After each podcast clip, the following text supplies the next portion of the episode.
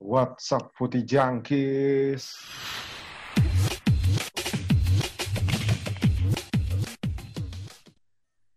Anjing, ada yang jawab. Eh, dari dari gue jawab anjir. udah nggak apa-apa. Kita Dia tahu apa kamu soal bola. Itu gue yang jawab. yang jawab sudah, tapi delay jawabnya telat, sialan ulang. Gak apa-apa, gak apa-apa. Gue tadi, gue tadi niatnya malah mau langsung masuk, cuman kan katanya trademarknya kayak gitu, makanya gue nunggu dulu. Eh, si Aldinya langsung, eh gak ada yang jawab. Bangsat. Jangan itu itu udah ini dong, udah ibaratnya udah kayak brandnya kita Yoi, harus disebut Tagline, tagline. tagline. tagline. Ya sudah sudah waktunya weekend lagi sepak pojok kembali lagi bersama saya Tantio Jack dan ada Huda, ada Ferry dan ada Aldi di sini.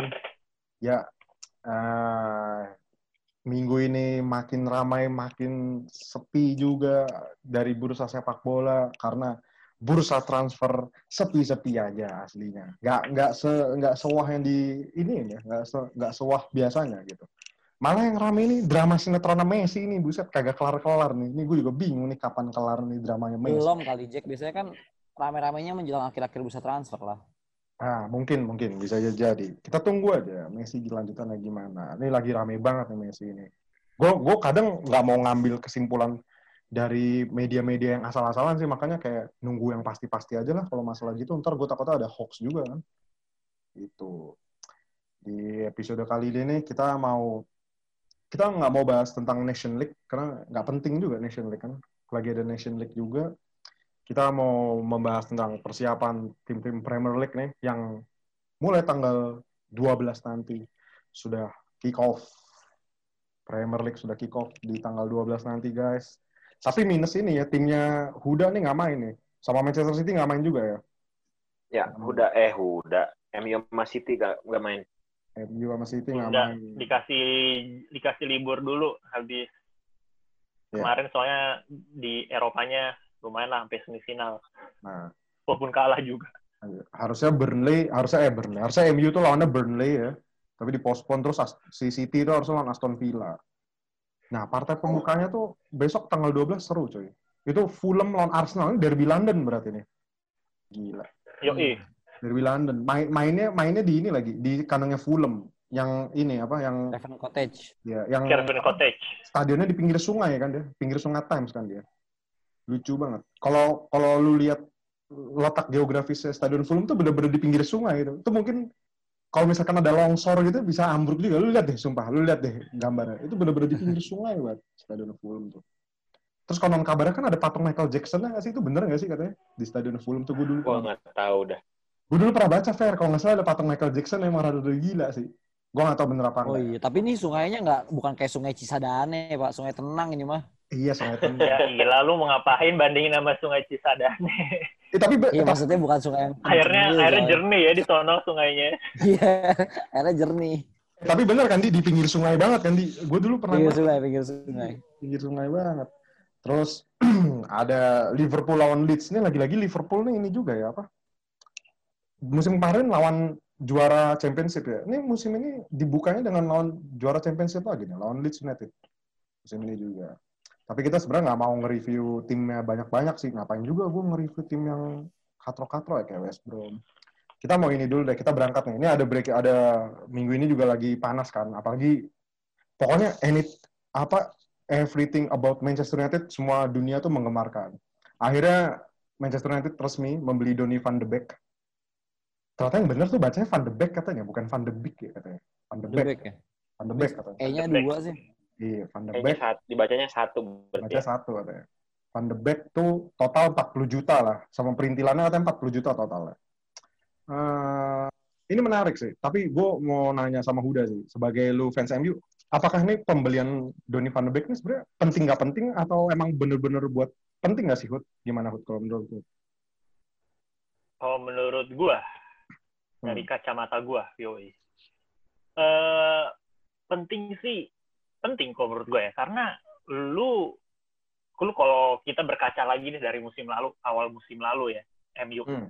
sebelum ada Bruno Fernandes itu kacau balau lah menurut gua. Eh, Gelandangnya tuh, aduh Lingard, si Pereira lah gitu. Hmm. McTominay sempat cedera gitu. Setelah ada Bruno dan Pogba juga udah mulai oke lagi, udah mulai stabil lah. Dan memang eh, dia itu bagus karena si Van de Beek tuh mungkin bisa sebagai penggantinya Matic mungkin, kalau menurut gua ya. Jadi bakal ada trio gelandang, menurut gua trio gelandang oke sih di buat musim depan untuk MU ada Van de Beek, Van, Van, Van de Beek sama Bruno sama si Pogba. Dan lu bisa ngeliat juga di cadangannya ada si eh, Matic masih bisa, masih ada Tominay juga gitu. Jadi Hmm. ada Fred juga. Jadi menurut gua untuk tengah udah cukup komplit sih menurut gua karena kan kalau lu lihat sendiri misalkan Liverpool ya, eh, katanya Wijnaldum mau pindah ya, dan tapi mau Hmm. ganti Thiago Alcantara gitu kan. Jadi lu, lu Liverpool kan lu lihat trio gelandang itu udah mantap kan kayak si Henderson, si Fabinho gitu kan. Cham- Chamberlain juga menurut gua oke lah sekarang dipegang sama si Klopp ya. Dan jadi Hmm. kalau mau bersaing emang harus punya punya gelandangan menurut gua ini cukup gelandang cukup kom, apa ya komplit lah menurut gua si Doni ini dia bisa gelandang serang gelandang bertahan center midfield gitu cukup apik lah di beberapa musim terakhir Ajax gitu kan jadi ya menurut gua oke lah. dan dan yang paling penting apa harganya nggak seperti Jack Grealish ataupun James Madison itu sih jadi masuk akal lah dengan harga segitu menguntungkan lah ketimbang lo harus beli pemain Inggris yang harganya udah nggak masuk akal Gimana, Fer? Kalau lu menanggapi transfer Donny van de Beek, gimana, Fer? Gue ntar terakhir aja deh ngasih ini. Gimana, Fer? nggak nggak terlalu sebenarnya nggak terlalu nggak terlalu diperlukan. Soalnya gue ngera gue ngelihat dari sengaja dari Ajax waktu dia mau semifinal itu kan dari segi main Van de Beek nggak terlalu apa sih nggak terlalu jauh beda sama posisinya secara posisi lebih mirip-mirip ke Pogba gitu kan. Sedangkan gue pikir mungkin eh, orang-orang MU berharap semacam eh, Frankie De Jongnya kan cuman menurut gua nggak nggak terlalu ini juga. Eh, tapi lihat nantilah soalnya MU emang lagi butuh gelandang sih cuman yang jadi pertanyaan adalah Fred nanti ke mana gitu kan karena Hmm. musim kemarin Fred nggak jelek-jelek amat kan hitungannya Iya, cuman dia pas ada Bruno masuk kan ini kan apa sempat di bangku cadangkan juga kan akhirnya kan si Fred tuh. Hmm. Gara-gara Pogba comeback juga sih sebenarnya lebih tepatnya. Kok Bruno sih kan beda posisi. Gimana di lo tanggapan dengan transfer Donny van de Beek di? Van de Beek menurut gue good business sih buat MU. Uh, Hmm. Good business sih dalam arti menurut gue itu puzzle salah satu puzzle yang emang kurang dari MU sih di, di musim lalu. Dia kan kenapa akhirnya beli Bruno itu kan karena emang dia ngerasa pasti udah udah ada ngerasa juga lini tengahnya uh, kropos gitu kan. Nah terus dengan masuknya ya maksudnya gini lah nggak bisa nggak bisa lu ngandelin menurut gue sih nggak bisa lah ngandelin McTominay sama Fred gitu untuk untuk jalanin musim apalagi musim depan udah main di Champions juga perlu tampilan yang yang kompet, yang kompeten lah. Dan Van de Beek ya dibilang bagus banget juga enggak tapi bisa menutupi lah. Maksudnya jadi puzzle yang lengkap. Gue sih kebayangnya lengkap ya ada Bruno ada Pogba ada Van de Beek sih kayaknya bisa bicara banyak lah MU Tapi gue setuju sih, apalagi si Van de Beek ini kayak penting nggak penting tapi ya ya udah pas-pas aja gitu. Terus bener kata lu juga di sebenarnya ini pemain juga nggak jelek, nggak bagus banget juga. Jadi ya apa ya istilahnya dia kan nih bisa main di posisi nomor 6, 8 sama 10 ya. Cuman Maya keseri- seringnya tuh mainnya di posisi 8 katanya kan. Dia tuh kayak tipe-tipe ini Hmm. nggak sih kayak tipe-tipe gelandang Belanda yang kayak bukan kayak Snyder ya, bukan kayak dia lebih kayak Sim De Jong atau siapa yang malah jadi kayak goal getter gitu sih kalau gue bilang ti- tipenya si Van de Beek gitu. Bener sih kalau menurut gue ya ini murni buat ini sih. Kalau gue bilang murni buat kedalaman skuadnya MU juga sih bener kata lu juga Hut lu kan nggak bisa tiba-tiba ada salah satu yang cedera lu nggak bisa ngandelin Andres Pereira atau McTominay juga kan buat main di UCL dan sebagainya gitu. Iya. Siapa tahu terus di, katanya di statistik di statistik statistik juga ada yang mengatakan kalau si Van de Beek nih eh, banyak membuat kemungkinan sering sering banget dilanggar di kotak penalti gitu loh. Dia, dia pergerakan di nah, final third iya kan? Itu kemarin jadi pembahasan kan. iya Terus langsung katanya juga ada yang dicari MU kan Nah, terus katanya ada ada mukanya Bruno gitu senyum gitu ya bangsat banget ya. iya mukanya Bruno senyum sambil megang bola udah Iya, mau sambil- buat nang penalti aja Tapi emang kalau kita ngeliat si Van de Beek pas zaman di Ajax, pas di Liga Champion terus main di Ajax juga, dia emang tipe-tipe yang bukan pemain kreatif atau gimana ya. Dia tiba-tiba kayak Thomas Muller gitu nggak sih? Jadi coming from behind gitu di final third tiba-tiba muncul aja bisa ngegolin gitu anjir. Ajaib banget. Gue kemarin nonton yang pas lawan Spurs, pas lawan Juve ya kan yang pas di Liga Champions yang pas mereka masuk ke final pasti kayak gitu tuh mainnya. Bukan tipe-tipe gelandang elegan sih sebenarnya dia. Terus ada ada yang bilang juga gue baca di Guardian juga si Jonathan Wilson juga ngomong kalau si Van de Beek ini sebenarnya juga bukan lebih bukan box to box ya. Gue juga nggak tahu sih ya ya kita lihat aja sih. Kita nggak bisa lihat menilai pemain juga sih karena dia apakah cocok di Liga Inggris apa enggak ya kita lihat aja nanti. Terus ada apa rumor juga MU nih katanya mau ambil Dayot Upamecano nih gila.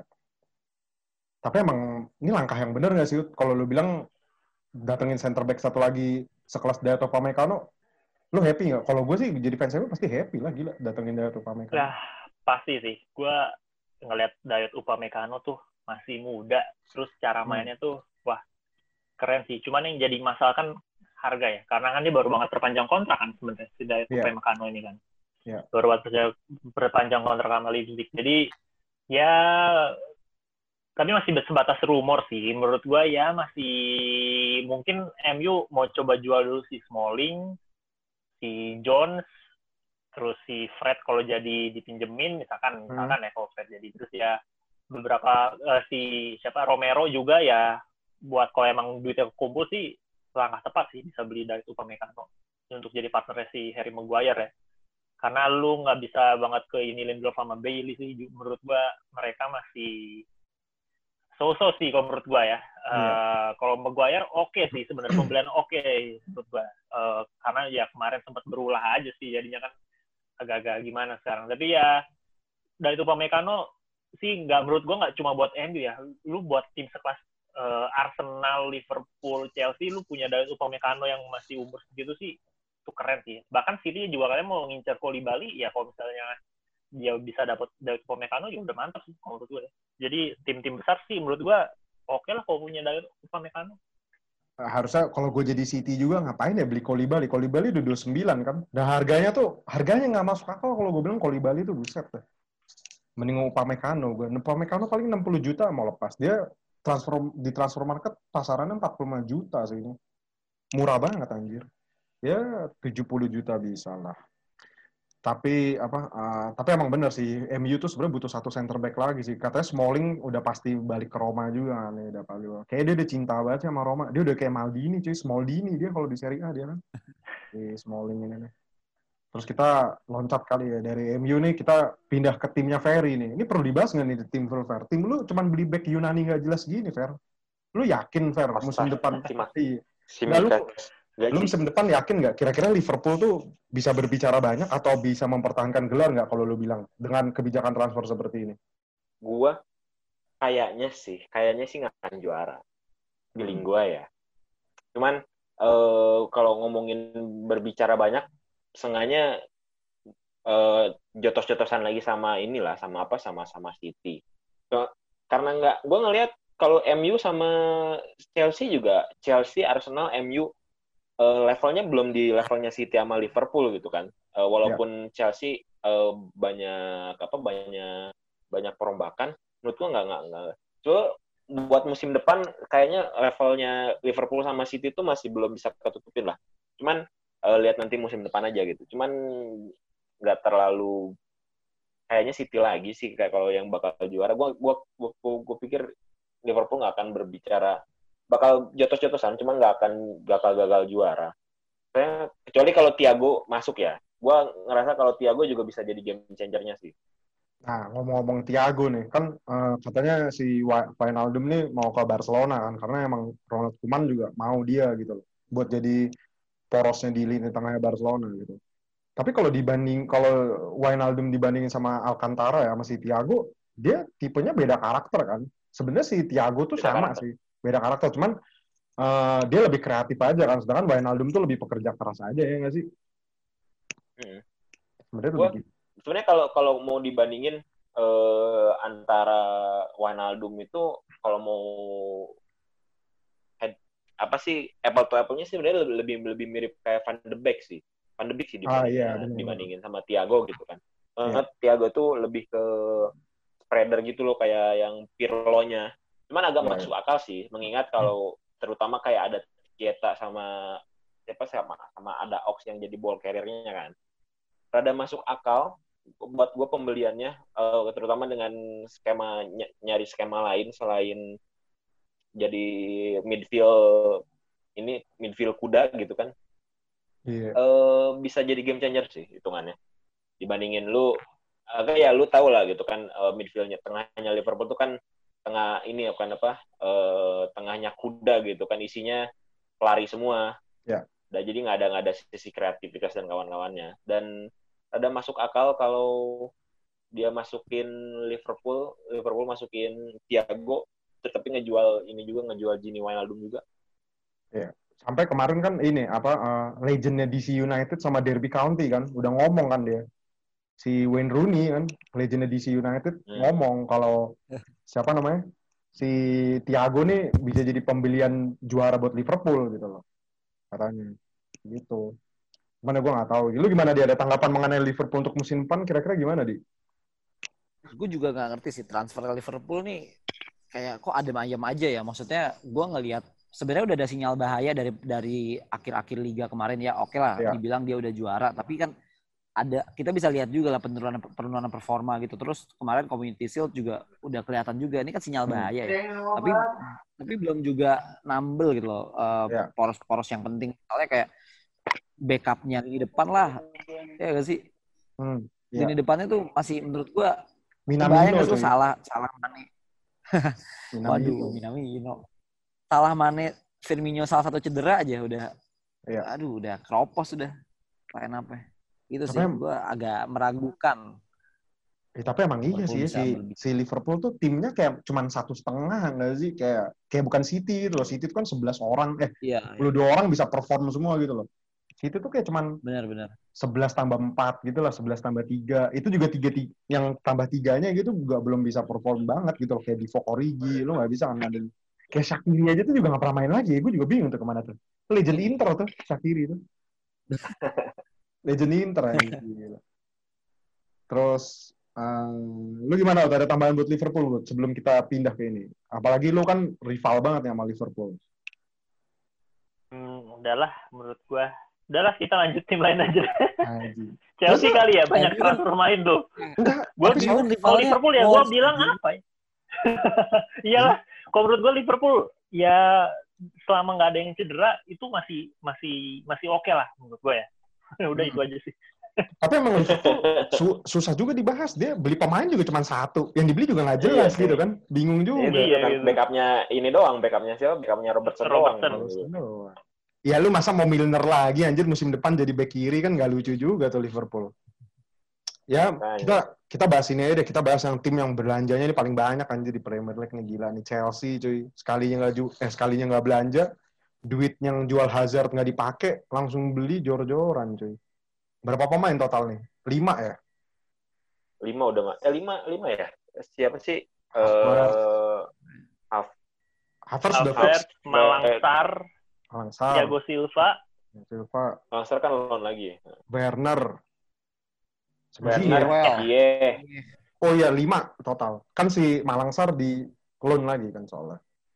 Gila nih, Hmm. Chelsea ini belanja banyak banget ya. Tapi kalau menurut kalian ya, menurut Aldi dulu deh, eh, si Chelsea ini dia belanja banyak gini nih apa emang udah sesuai kebutuhan tim belum sih? Kalau lu lihat dari belanjaan Chelsea ini kayak Ben Chilwell, Thiago Silva dan lain-lain tuh menurut lu emang ini bakal buat nambel kekuatan Chelsea musim depan atau emang bisa nggak bisa Pasti dibilang sih. transfer jelek juga sih ya? Maksudnya emang bener-bener buat nambel sih ya? Gimana di? Menurut gue justru Chelsea udah menang lah dalam tanda kutip menang di bursa transfer nih. Jadi Hmm. dari semua tim di Eropa menurut gue Chelsea lagi gila-gilanya. ya. Lima pemain ini menurut gue nggak kaleng-kaleng cuy. Jadi Hmm. menurut gue sih agak ngeri gue ngeliat yang ngeri banget. Cuman eh, yang yang perlu di di notes itu ini kan pemainnya baru nih. Gue khawatir doang karena mereka karena mereka pemain-pemain baru dan akan jadi pengisi lini utama nih line up-nya malah bisa jadi kayak Milan dulu tuh ganti ganti banyak orang di dalam satu line up akhirnya Ya. belum ketemu cocoknya terus startnya jadi startnya jadi lamban gitu di awal musim Hmm. tapi sebenarnya menurut gue ini pembelian yang bagus semua ya kayak Werner, Ziyech, Chilwell, Malangsar Silva sebenarnya meskipun udah tua tapi dia bisa jadi sosok leader. Ya. Menurut gue oke semua sih transfernya. Apalagi ini ya, paling yang paling booming ini kan minggu ini sampai Kai Havertz nih akhirnya resmi ya. Tadi udah ada statementnya sih Kai Havertz nih ninggal campnya Jerman buat medical test ya. Mungkin nanti pas podcast ini naik juga udah udah udah resmi dari website Chelsea sih. Mungkin nanti kita tunggu aja. Gila harganya ini 80 juta plus 20 cuy. Jadi seratusan. Dia jadi pemain dengan gaji termahal kan? Siapa Kai Havertz ya? Nah, di belum Chelsea? Oh di Chelsea paling Wow. Dia se- se- Chelsea itu sebelumnya beli mahal paling mahal siapa? Kepa, Werner. Eh Kepa bener Kepa. Kepa. Kepa. Kepa, Kepa. Kepa Kepa. Oke. Bau-bau bau-baunya bau juga nih. Eh kan ini si siapa Alisson Becker tuh jadi jadi kiper termahal di dunia cuman selang seminggu doang fair minggu depannya digeser Kepa. Iya, digeser sama Kepa. Iya digeser Iya, sama iya. Kepa. Tapi kalian ini nggak apa eh, ada pendapat gak? Gue bingung deh kenapa Chelsea beli segini banyak. Dia tuh nggak belanja kiper gitu loh. Udah tahu sosok Kepa nih yang kayak paling di apa dia mikir ya oh Kepa nih sekarang udah bukan kiper mungkin dia sekarang jadi pelatih kan kemarin berantem sama Sari itu kan jokesnya kayak gitu Iya. apa gitu bener tapi kalian menurut kalian sebenarnya eh, di bursa transfer ini Chelsea itu butuh apa lagi sih apa emang udah cukup sama enam pemain enam pemain ini gimana si Huda dulu mungkin gimana Hud? Menurut gua, ya tadi kalau nyinggung pertama soal Kepa ya, Kepa Iya. yang harusnya mungkin harus ada kiper. Kalau gu- gua gua pribadi sebenarnya Kepa tuh nggak jelek ya, cuman nggak tahu kenapa musim lalu kayaknya dia underperform aja. Kalau menurut Iya. gua drop drop aja gitu. Ditambah backnya kampret juga kan Chelsea musim Iya, lalu kan. Si Zouma, Rudiger itu waduh. Eh, semuanya ini cuy apa, semuanya Emery. lah udah udah parah lah kan. Hmm. Nah, balik kan kalau di musim depan kan mungkin udah ada bagus nih di back kirinya yang eh, Alonso sama Emerson itu ada si Ben Chilwell. Si Ya. Thiago Silva kuat lah menurut gua. Mungkin sosok kiper ini mungkin Lampard mikirnya ya udah sosok kipernya gue masih bisa percayain ke si Kepa sama Willy Caballero lah buat eh, buat buat Si musim ini lagi kita lihat gitu. Karena Hmm. kalau menurut gua ketika misalkan lu gantinya si Kepa, lu mau ngincer siapa yang bisa yang ada kemungkinan bisa dibeli? Ya, ya. Jan Jan Yang Oblak itu gitu. mahal banget. Ya, Jan Oblak itu uh, harganya pasti akan mahal banget. Lu mau beli siapa? Sempat gosip siapa? Onana. Menurut gua Onana sama ya aja sih sih. Bu- Iya, menurut gua Iya, sama aja gitu. Dia Hmm. nggak sekelas kayak kiper kayak Ter Stegen, kayak si eh, siapa tadi Ya, Oblak. gitu. Oh, Alisson Becker bahkan Ederson aja masih masih lebih bagus menurut gua gitu. Tahu lah Ederson bagus Sekarang sosok sosok kiper kayak itu belum belum nemuin lah maksud gua yang mah dan masih realistis untuk bisa dibeli sama Chelsea ya karena dia udah jor-joran belanja. Itu sih. Jadi kalau buat musim depan Chelsea oke lah, tapi pertaruhan buat Lampard ya kalau menurut gua ya. Kalau misalkan lu udah belanja segini banyak tetap jelek apa jelek performnya, wah ya udah siap-siap ambang pemecatan sih sama Abramovich. kemarin aja ada berita juga sempat katanya Kepa nih mau dibarter sama Donnarumma ya. Cuman gue nggak terima juga anjir Donnarumma dibarter sama Kepa kampret. Saya nggak tahu sih itu. Semoga enggak lah. Semoga nggak terjadi gitu. Apa jangan-jangan Willy Caballero. Nah tapi si Huda tadi udah nyinggung juga ya kalau si Chelsea ini emang uh, targetnya emang besar sih. Uh, menurut kalian ada kesempatan nggak sih Chelsea juara? Gimana? Gimana di? Atau Ferry dulu? Aldi dulu kali ya? Gimana di?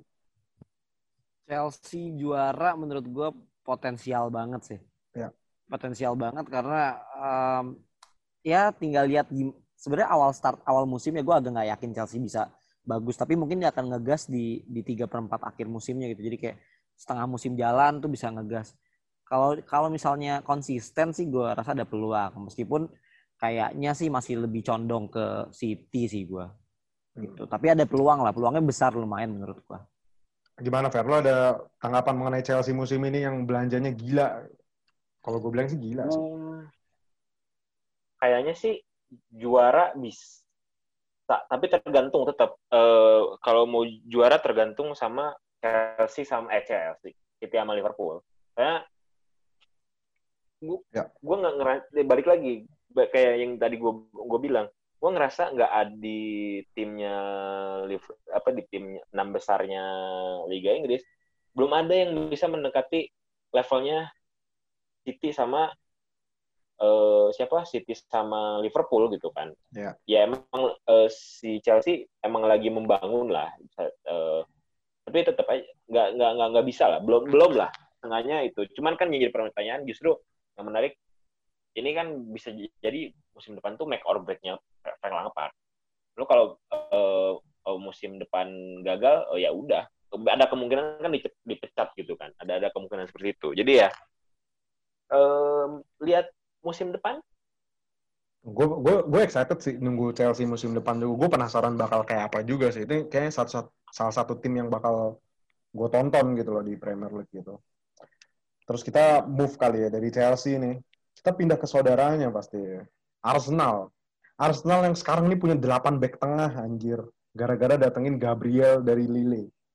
Gila 8 back tengah. Cuman nggak semuanya bagus sih kalau gue bilang ini masih ada nama kayak Socrates, Holding, Chambers, siapa lagi nih? Sok, siapa lagi tuh? Mustafi. Cuman Mustafi itu oke loh. Gue gue gue kalau boleh jujur di Premier League musim ini ya eh, transfer yang menurut gue masih oke tuh sebenarnya si Arsenal sama Chelsea sih musim ini. Yang bener-bener buat nambel ya. Walaupun Arsenal mungkin missing di depan sama gelandang dia nggak belanja ya. Cuman Willian ya kalau Arsenal cuman Willian doang ya. Cuman kalau untuk back tengah terus ngeliat dari cara mainnya Arteta kemarin di Community Shield itu ya bisa dikatakan oke kok. Kalau gue bilang untuk uh, kapasitas pemain Arsenal sekarang ya yang nggak terlalu bagus juga ya so-so lah. Di antara Big Six kan juga Arsenal nih nggak sebagus tim-tim lain gitu loh. Nggak sebagus City, MU nggak sebagus Arsenal eh nggak sebagus siapa Liverpool nggak sebagus Chelsea kan. Bahkan Spurs gitu loh. Spurs kan udah dua musim di atasnya Arsenal terus Eh, kayak kemarin gue nonton pas lawan Liverpool si Arsenal tuh ya dia sekali-sekali main deep ya, main main low block juga, tapi sekali-sekali juga bisa bisa nyerang juga, bisa keluar dari tekanan. Gue juga nggak kan dulu kita sering tuh ngeliat Arsenal kalau di press dikit gitu ya, itu pasti panik kan, kayak lu bola bingung mau ke mana akhirnya hilang bola gitu. Tapi gue ngeliat kemarin Arteta tuh udah menemukan ramuan ya, kayak pemain-pemain yang jelek tuh yang tadinya kayak jelek kayak Mustafi, terus Granit Xhaka tuh kan yang sempat berulah juga sama fans Arsenal gara-gara dicabut kaptennya. Itu jadi tampil lumayan gitu nggak jelek gitu loh. Kayak kayak Niles kan Maitland Niles tuh juga awalnya kan biang kerok juga sekarang malah jadi pemain inti kan. Eh, apakah dan kalau kamu ini dijual ya? Ke Wolves ya katanya mau ke Wolves kan cuman nggak tahu. Ini yang lagi santer malah Bellerin katanya mau dijual ke Paris Saint Germain kan. Hmm. gue juga bingung Iya. sih ini intermezzo dikit. Paris Saint Germain ini kenapa juga bukannya mau cabut ya kalau Koulibaly pindah ke City Iya. Iya iya katanya ke mau ke Napoli katanya ke, ke Napoli Socrates. Tapi eh sorry gue nyinggung dikit soal PSG ya. PSG ini juga lucu ya.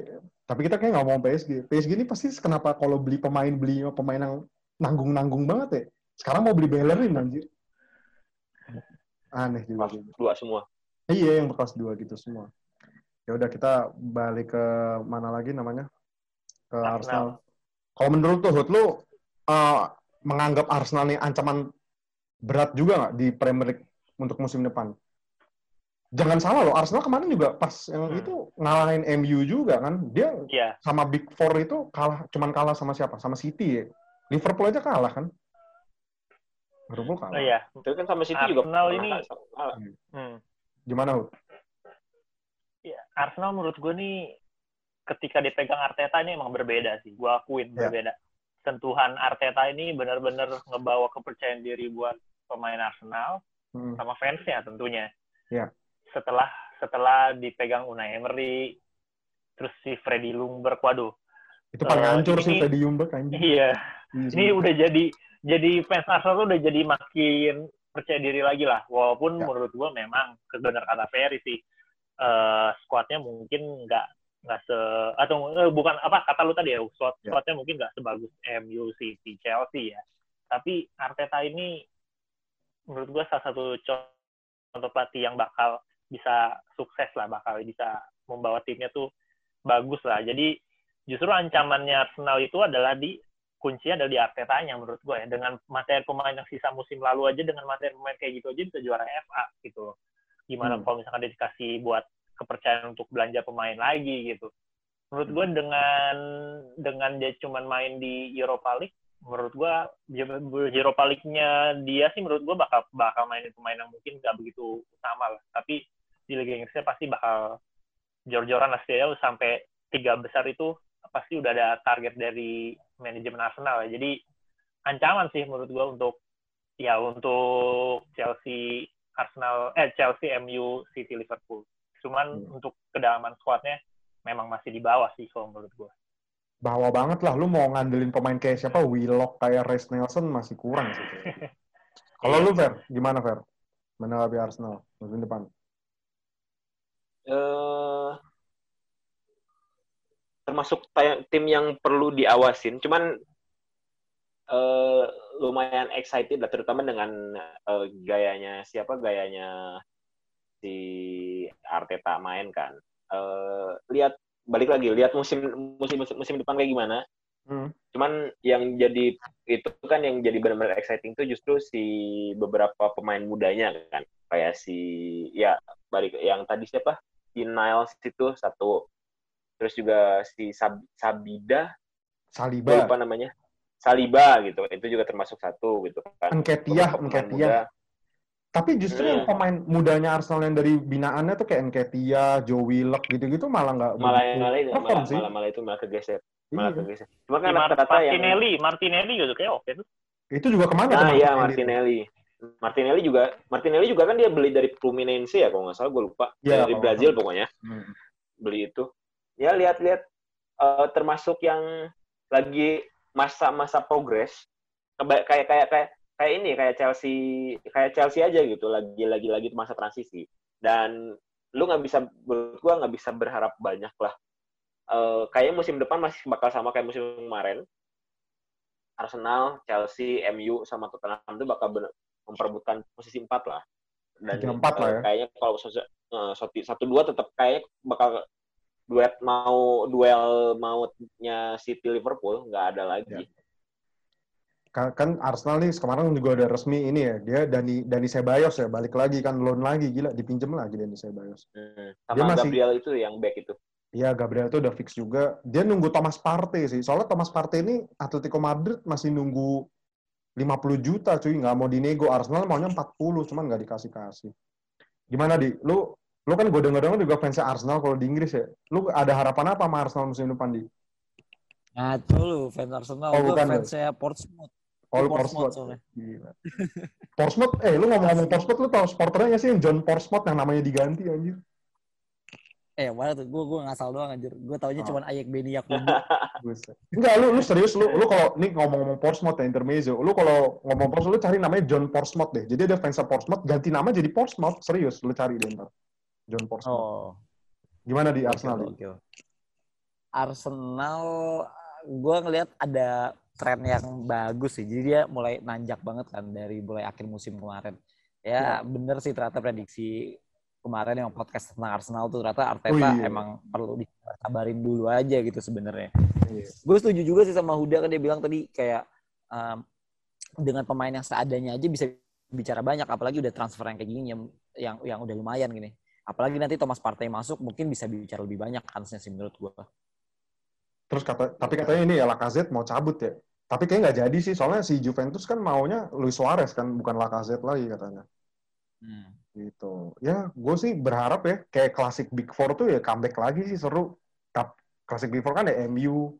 Cuman City out dong ya kalau klasik Big Four ya. Udah gak ada City. Gak apa-apa, gue gak apa-apa. Gue gua, gua lebih seneng kayak gitu.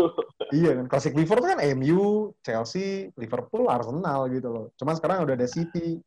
Nah, ini sebenarnya ada satu tim lagi sih di Big Six yang perlu dibahas nih. Ini perlu dibahas nggak sih nih? Satunya tetangganya Arsenal nih. Tottenham Hotspur cuy. Yang kemarin, dia beli Johart, Pak. Dia dapat Johart. gila Sama Johan. Doherty. Doherty. Doherty yang ini marketing apa promosi pemainnya lucu banget ya. Dia ngapus-ngapusin tweetnya pas dia apa I'm a Arsenal fans, Nev apa till I die atau apalah buset anjir lagi. Tapi marketingnya berhasil memancing banyak pihak ya. Eh, tapi yang yang menarik dari Spurs tuh kemarin ini yang lagi rame. Kan kemarin eh, videonya Spurs yang musim kemarin tuh di Amazon di Amazon tuh ada dokumenterinya kan. Yang lagi viral tuh yang Jose Mourinho liat nggak sih? Bangsat banget deh. Oh, yang yang ini, yang apa? Yang nonton nonton itu. nonton pandit-pandit, gue gak tau pandit-pandit mana yang lagi ngobrol. Jadi dia katanya ngobrolinnya ini kan ya, ngobrolin, iya Pochettino ini dipecat gitu, gantinya nih Mourinho. Terus ada satu pandit yang gini, ah enggak, Mourinho tuh udah habis, Udah lewat, udah, udah, habis. lewat, ya udah habis. Lihat aja di MU, MU aja dihancur. Dia matiin TV langsung ngomong fuck off langsung gitu anjing banget sama orang. Cuman ya Mourinho will be Mourinho gitu. Dia beli so far baru beli Doherty tadi ya, Johar tadi udah ngomong. Sama satu lagi Pierre Emil Hoiberg nih dari Southampton. Nih gue nggak tahu sih ya maunya Spurs nih udah pemiliknya pelit gitu. Terus katanya dia sekarang mau jual Serge Aurier kan ke Milan katanya. Cuman Milan belum ada pergerakan nih. Tapi kalian yakin gak sih kemarin Spurs tuh eh Spurs kemarin finish di peringkat 6 ya? Bener ya peringkat 6 ya? Hmm. Iya. Peringkat Iya, 6. iya. Masuk Europa League akhirnya. Europa League kan. Kalau menurut kalian si Spurs nih ya bakal jadi Spurs biasanya atau emang bisa membangkitkan empat besar nggak sih kayak zaman Pochettino gimana? Gimana Hud? Menurut lo Hud? Baik yang ngeritik itu kan gara-gara Mourinho-nya ya kayaknya ya. Aduh, gantinya Mourinho gitu kan. Kayaknya Mourinho cara mainnya pragmatis gitu gitu ya. Tapi skuadnya Tottenham itu nggak jelek soalnya. Ya, Lu ada Arsenal mending, ada- Spurs sih.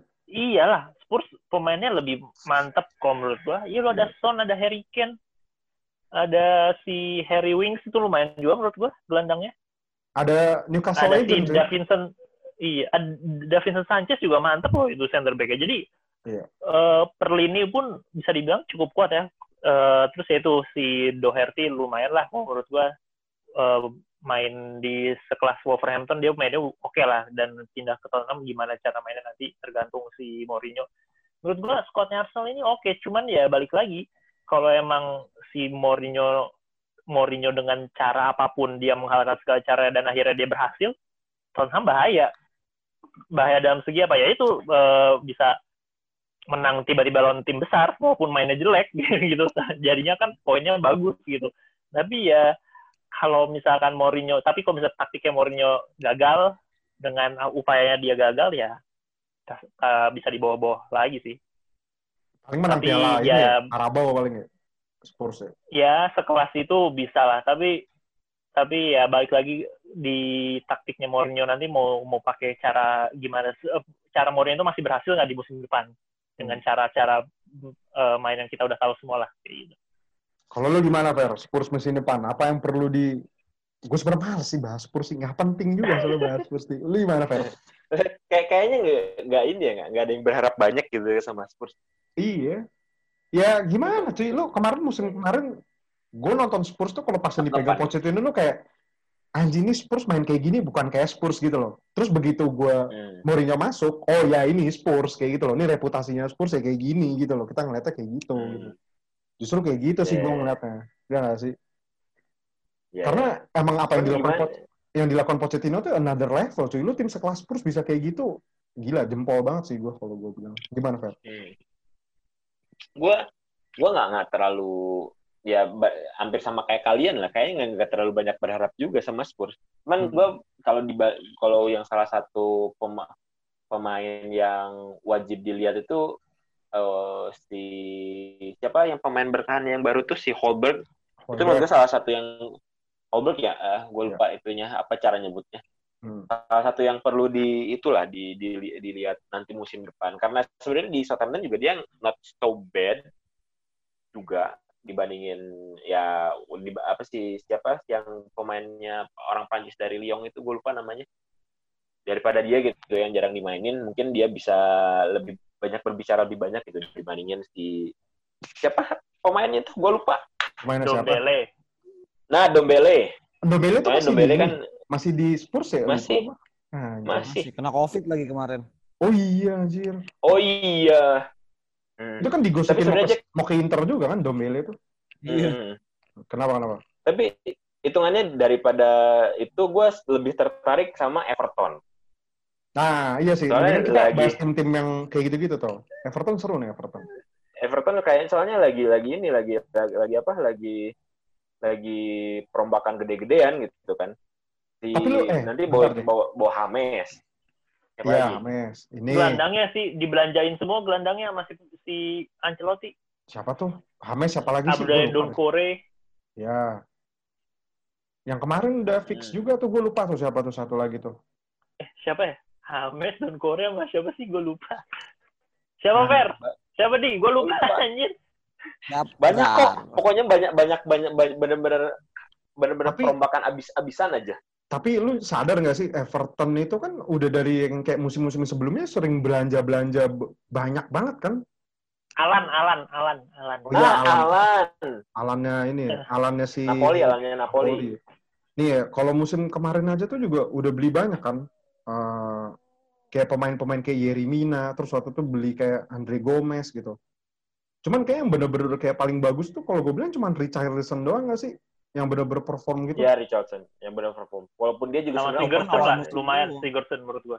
Nah iya tuh juga boleh deh. Kayak Snyderlin cuy, apa kabar Snyderlin tuh ke mana tuh Snyderlin?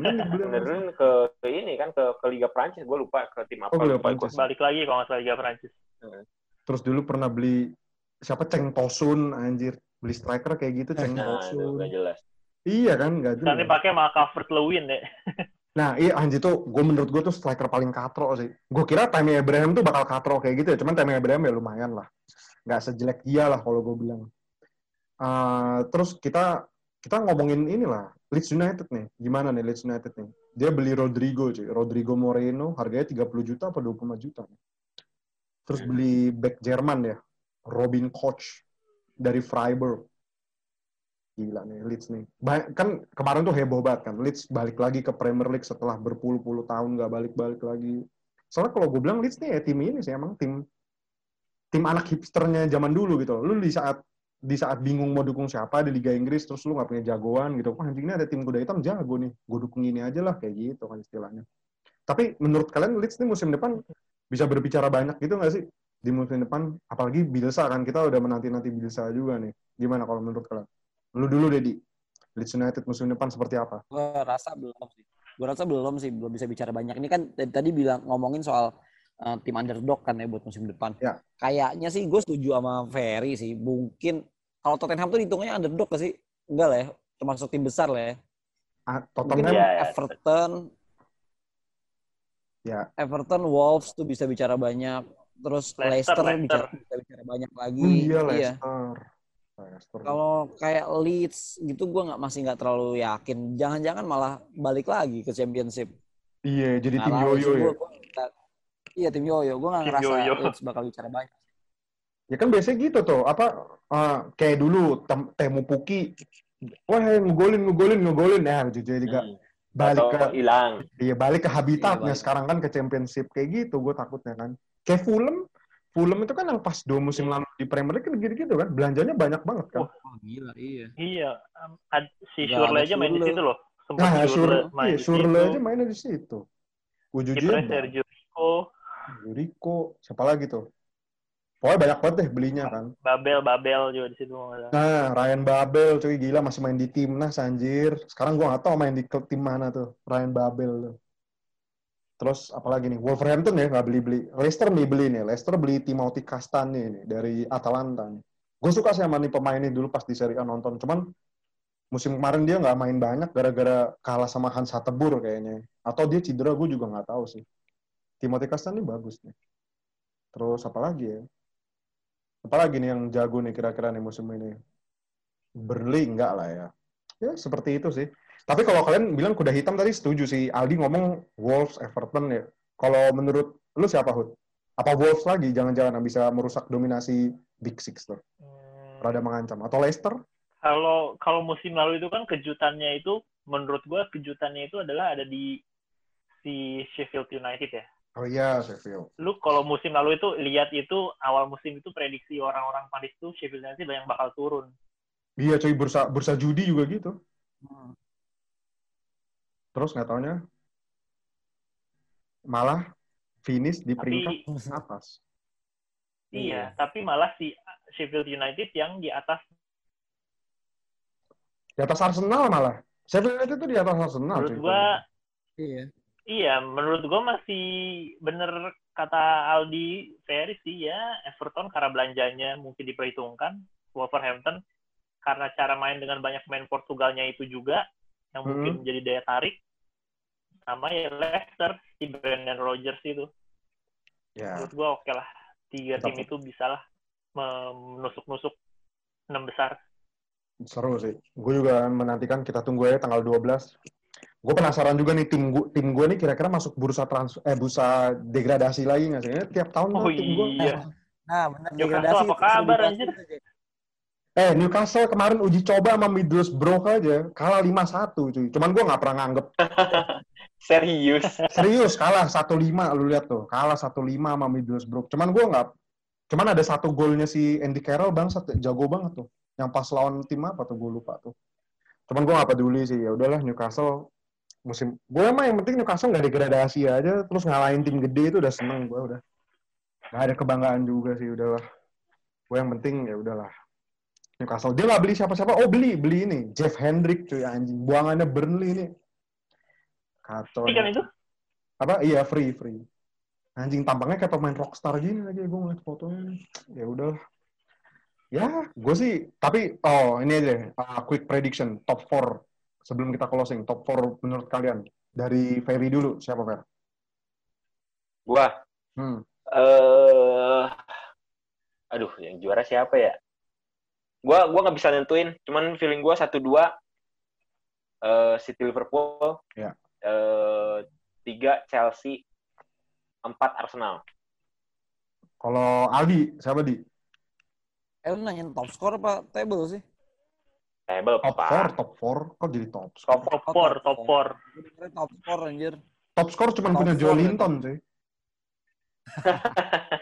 Nah, gimana top 4? Top 4 itu gua rasa si si City satu, Chelsea, MU, Liverpool.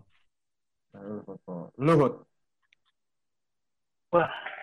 Gue sih pengennya satunya MU, tapi kayaknya satunya City deh. Ya. City, Liverpool, MU, Chelsea. Kayak mesti kayak sama musim lalu sih. Hampir sama. Kalau nggak menurut gue mungkin MU bisa kedua, mungkin Liverpool yang ketiga. Karena kalau misalnya Liverpool tidak cepat-cepat berbenah ya. Kalau menurut lu, Jack? Gue kayaknya emang lebih condong musim ini ke City sih juaranya ya. Gue sih City sih, City juara. Liverpool kayak terlalu berat lah. Walaupun kayak kalau Thiago masuk pun kayak menurut gue, kalau cuma Thiago doang yang masuk ya menurut gue juga berat gitu loh. City ya kedua Liverpool sih kalau gue bilang. Liverpool, tiga tuh kayak Chelsea, empat tuh tuh gue berat antara MU apa Arsenal kita lihat aja sih. Tapi itu kayak udah pasti. Spurs tuh yang udah pasti out dari peringkat lima aja kayak gue nggak yakin Spurs juga bisa sih. Spurs Spurs peringkat 10 aja lah. Biar Mourinho Spurs Mourinho sampai akhir musim aja udah susah kayaknya. Alhamdulillah ya. iya sih benar-benar. Iya udah alhamdulillah itu.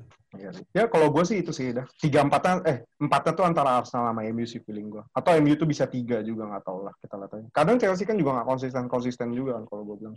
Makanya kita tunggu aja tanggal 12 nanti nih. Gue juga penasaran sih Premier League Liga sejuta umat, liga paling menghibur kalau kata orang-orang. Gue Tanti Ojek, Aldi, Ferry dan Huda. Terima kasih. Tahu apa kamu soal bola?